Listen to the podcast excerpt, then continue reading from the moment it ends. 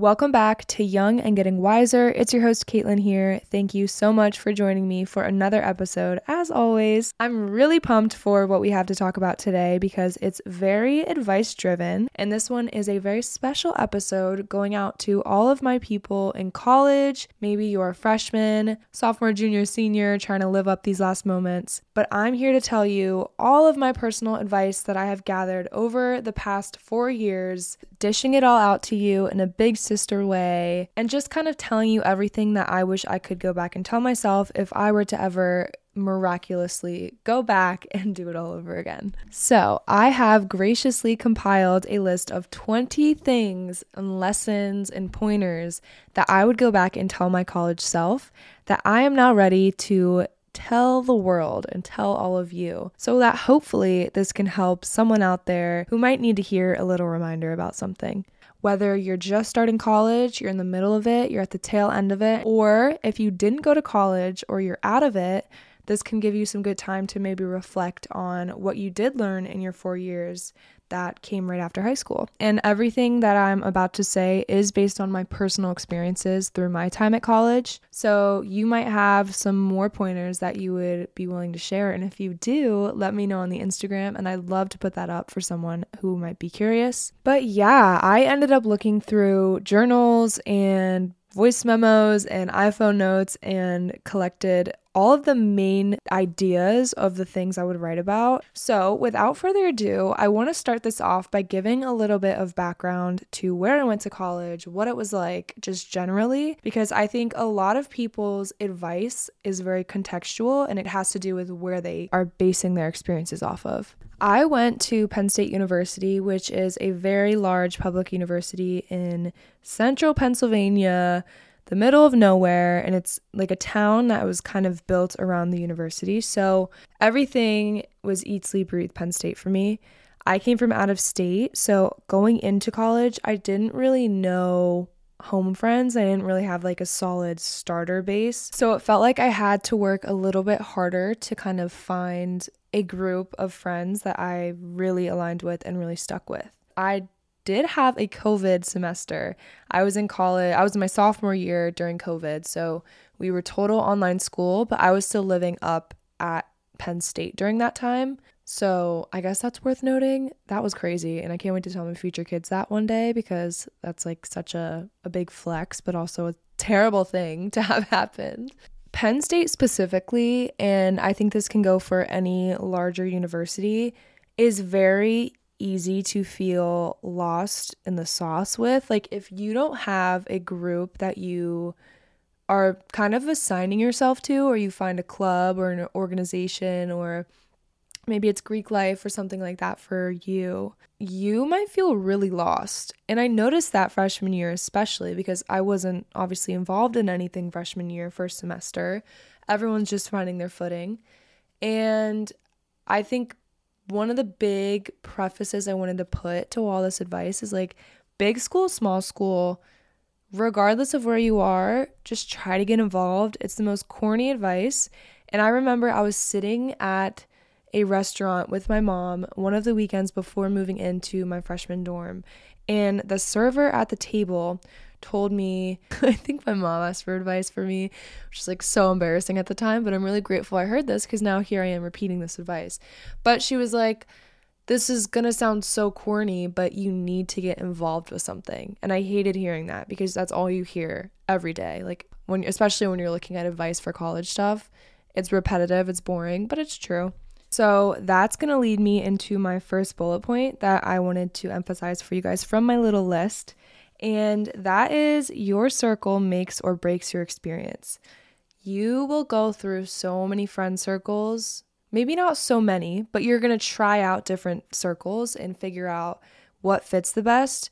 You're going to hang with some for like a year or maybe like a couple months or something like that. And then you'll probably both collectively move on, or you'll stick with one and then this one friend group is going to make your experience so amazing. I've had some amazing friend groups in college, and honestly, all of them I still talk to today, and they've made my experience so fun in each little group's unique way. I really like having multiple friend groups. I think that there's a lot of beauty in that. If you're someone who is only like a one friend group person or multiple friend group person, I think everyone's different in that way, just preference wise. But your group, your circle will make or break your experience, just as it did in any work situation you're in, or high school, even, or like just any social situation. You surround yourself with people you want to either become or who are really fun to hang out with, or even people you just have a good time partying with safely. So, that's number one. My next point is to put yourself out there, especially when you're meeting new people. And you never know the impact that you're going out on a limb to meet this person will have on your college experience. I have a personal story from this. Freshman year, it was move in day. I was like all packed or all unpacked and I was getting ready to go to the dining hall and I stopped by my uh, two doors over dorm neighbor and I, this was very out of character for me at the time, but I was like, hi, like I'm Kaitlyn, just wanted to introduce myself. And I didn't want to do this to anyone else on the floor for some reason. I was just drawn to this girl's room. Shout out Elena.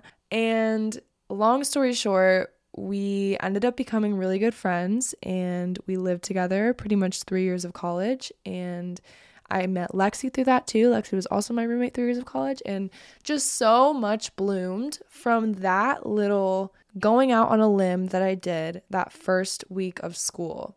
Next up on the list, I'm gonna say these kind of quick because I have 20 freaking things to go through. I don't know why I signed us all up for this, but we're doing it because it's helping someone out there. I know it is. Trust that you will find something that you're studying or a major that you will thrive in trust this because you might go into college with some random major that got you into the university in the first place, something like what I did. But the beauty of most colleges that I know of is that you can change your major whenever, probably up to like senior, junior year, you can't, but freshman, sophomore year, figure out what your strengths are naturally. For me, my strengths come with like English based things and communications based things. So naturally, I was like, what's going to help these strengths? Okay, PR. I literally had one of those books where it's like, what are you good at? What job might match what you're good at? And seriously, I think that that helps a lot because prior to PR, I was biology. And one thing I'm not good at is memorizing tiny little bones in the skull. That's just not my thing. And I feel like I would have put myself through hell. I would have been on a completely different track right now. The point of that story is you are good at something. Everyone's good at at least one thing one or two, three, four, five, six, seven, eight, nine, ten things. If you don't know what you're gonna do later or what you wanted to be as a child, just literally pick something that's flexible, like business, econ, PR. I'm trying to think of other flexible things, English, and then just pick a job that you want initially. You don't have to plan for 10 years out of the future. This might be going against your parents' advice or your mentors, but like I said, this is just my experience. To piggyback off of that, I want to also say that I learned that minors are not end all be all and they don't matter as much as I think a lot of universities make them feel like they matter. A lot of programs, you might need one to graduate, and that's totally different case scenario for my program, personally, I did not need a minor to graduate. It has not come up in job interviews for me, and it's not really something that people talk about outside of the university world, I've noticed. Take that how you will, but I found that really helpful when I was struggling with credits at one point, and I thought I'd pass that information on. There's always options to not do a minor. It's not the end of the world if you don't do one. One of the most important things my advisor has ever told me was as long as you know how to sell yourself, that's what matters at the end of the day. On on top of that degree, obviously. But if you know how to talk yourself up and you have the confidence behind your accomplishments and the knowledge that you do have, that'll get you, girl. Next, I have a point to utilize those free resources like career fairs, advisors and those free events that hold your hand through these things that you're going to need for finding a job in the future. And also use the software like Adobe, Zoom, Microsoft, and a lot of those programs that a lot of colleges will give to their students for free. Utilize that because I'm now post grad realizing that all of these free programs that I had in college, I now have to pay like $300 for of my own money. Yeah, definitely use that to your advantage before you actually have to pay out of pocket for it because you never know how much you need it until you actually start needing it in the real world. Next up, I'm passing on a piece of information that was told to me, but join a club that's academic, leisure, and social. And once you have all three of those, you might set yourself up for a nice and balanced college experience. On the topic of joining clubs, I do want to say that you don't need to rush Greek life if it's not for you. I think, especially, I can only speak from the girl point of view, but freshman year, that was all anyone talked about on my all girls dorm floor. And just know there are other options if you don't think that Greek life is for you. I've seen it be so beneficial for my girls that did rush Greek life, and it seems super, super fun um, in a lot of ways. But I think there are other options there, and that's not often talked about. Hear me out on this next one, but I wish I could tell my freshman year self to not spend too much time studying that you forget to have fun. And usually it's the other way around, but I really think that it's easy to get wrapped up, especially first and second year, in the homework part of it and the balancing 18 plus credits part of it. But you can miss a couple of assignments once you learn how to calculate those assignments in terms of point averages and all that stuff. I was never good at that. I had my friends do that for me. But that will save you tons of time and it'll free up some of your nights. Don't spend a Thursday and Friday night hold up in your books. Unless, of course, your college career is depending on it, then do that. Sometimes you got to make those sacrifices, you know? But just always keep in mind there comes a time when you can give yourself that break. We're finishing up the more freshman geared information. So I just want to say the freshman year is the hardest year of college for many people. And that first semester, everyone else feels lonely too. Everyone else is in a very similar boat where they're not really sure why they came to the school, thinking about transferring, not meeting the people they want. And I do want to say that the people that kind of seem like they have all of their shit figured out that first couple, those first few weeks of school and have all these friends and going to all these parties, those are most likely home friends. And I'm not bashing people who had home friends. I'm just saying if you don't have home friends going into a college, that can also be a very fun thing and it opens a lot of new doors for you.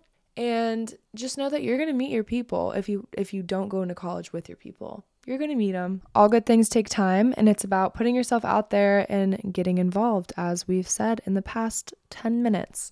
now moving into the more juicy advice. I want to say this one isn't juicy per se, but it's very, it's a hot take. And this goes for bar schools.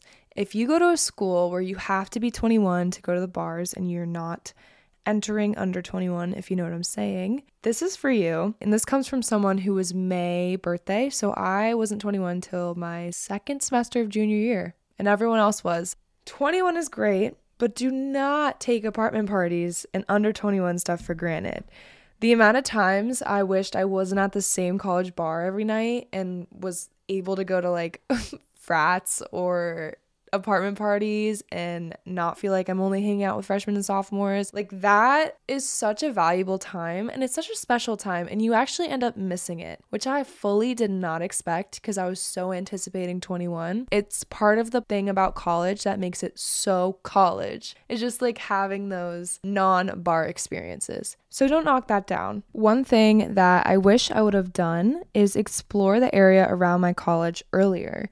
So I realized at the very end of my time at Penn State that the surrounding town was so gorgeous, so naturey, and it had very unique characters throughout it other than the college students obviously. So like doing that and finding that new study spot that you haven't worked at before and just taking the initiative to really go outside of what you're used to in your usual venturings around campus, around downtown, it opens up a lot of opportunities and beauty that you may not have seen prior to finding your little routine and things that you like to stick with. Next up, I want to urge all of you listening to take advantage of your network. You're going to meet some brilliant minds, your professors, your advisors, alumni that come by and guest speak a lot of universities always have these keynote speakers that you can have an opportunity to introduce yourself to, or little panels where you can go and speak to people in the industry you're interested in.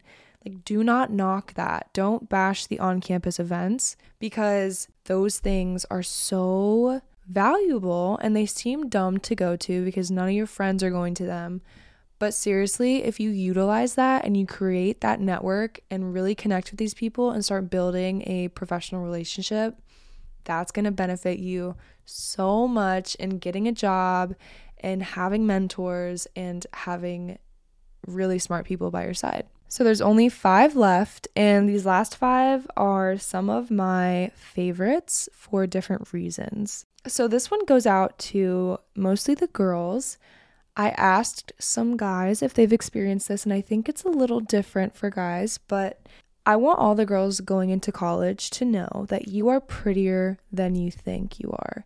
And when you enter college and you see all of these new pretty faces and all of these new beautiful girls that you didn't grow up around or you didn't even know existed in real life and off of Instagram, it can be a little intimidating. I know I faced that freshman year and I was like, whoa, this is a whole new playing field.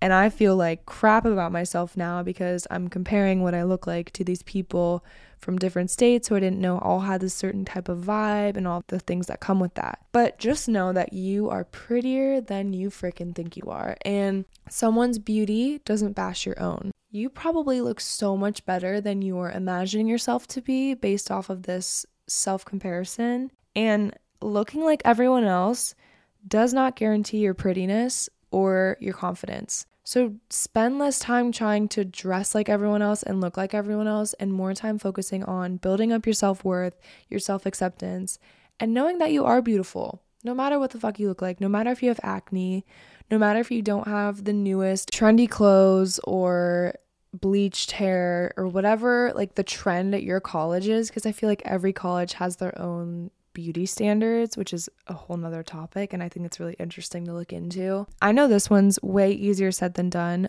but just try to remind yourself that along the way, work on self love, and remind your friends that too. A big factor that I think plays into that whole like insecurity that tends to come out in early college and girls specifically is male validation. So, this next one is for the girls as well. I want to tell every freshman girl out there do not base your self worth off of male attention, especially not these little frat boys who are like 18, haven't washed their sheets in three months, don't wash their face, probably have a checkered bedspread.